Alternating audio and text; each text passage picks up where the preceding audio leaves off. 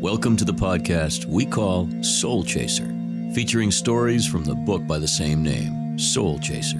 This is Jordan Rich, and by my side is author Loren Decker.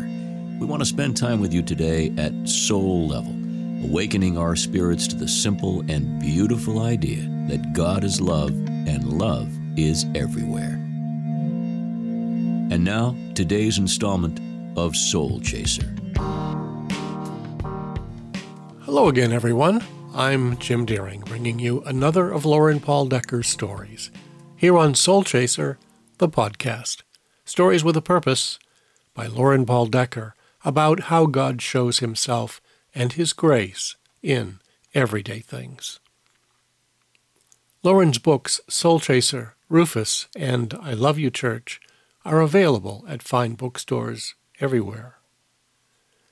Today's Bible verse is from the Old Testament book of Jeremiah, chapter 29 and verse 11. For I know the plans I have for you, says the Lord. They are plans for good and not for disaster, to give you a future and a hope. Our story today is called Close Call. And Loren writes, My wife Amanda lost her car keys the other day.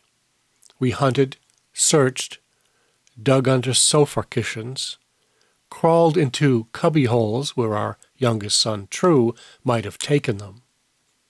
We turned the house upside down. My friend even broke into the car in case we had left the keys inside when we closed it up for the night. We searched trash cans, cupboards. No, no keys, anywhere. I'm going to be so late for work, Amanda said in frustration. So I drove her to work in my car and picked her up again at the close of her workday. I searched everywhere, I told her. No sign of them. When we got home, Amanda placed her gear down on the kitchen counter, moving a paper folder in the process. And there they were as plain as day under a paper folder that we must have moved a dozen times in our search. My mind immediately went to the Lord's protection over us. Those keys, I believe, were kept from our eyes in order to keep my wife's car in the driveway for the day. Who but God knows what peril on the highway was avoided because of our key delay? It happened again a few days ago. Prudence was unusually slow getting ready for school. We urged her to hustle, but she just seemed to be in low gear. Upon finally getting out the door, my wife drove her along the familiar route to school. And just after getting on the highway, they came upon a six car pileup that had just occurred. Rescue vehicles were just arriving on the scene. The pair couldn't help but wonder what would have happened if they had left home on time? Years ago, when I was a teenager, my buddy D.W. purchased a four wheel drive vehicle. We couldn't wait to off road it. So that first night in the new machine, we headed out for Snow's Pond and the dirt road that surrounded it. The roads were single file in that area, little more than paths, if you ever met a vehicle coming in your direction, both cars would have to maneuver two wheels up on the embankment and inch by inch past each other in that fashion. Slow was the only safe speed on these back roads. That night, however, DW opened the throttle and we barreled down the drive, much faster than we should have. We bumped and swayed, jostling, in our seats barely under control. Suddenly, we hit a hollow in the road and lost what little control we had.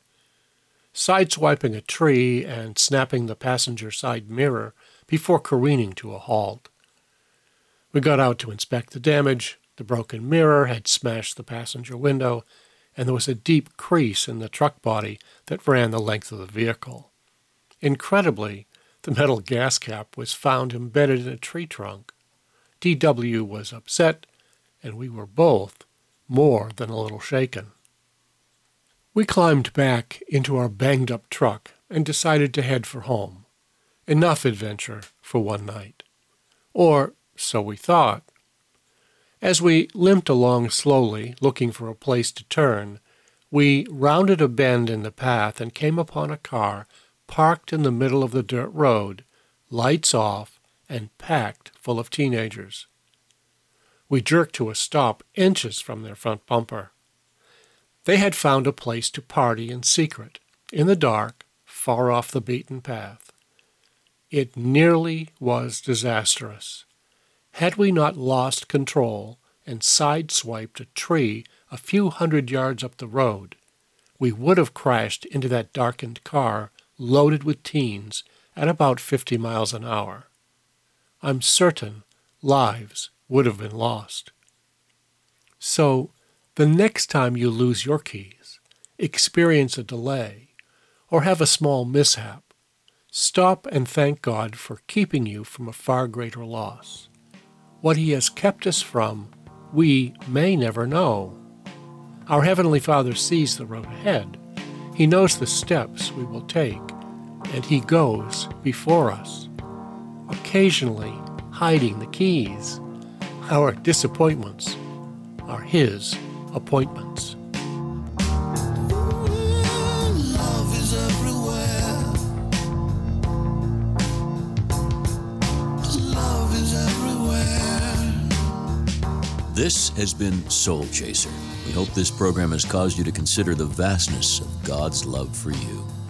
Nothing is going to change that reality, but love can certainly change you.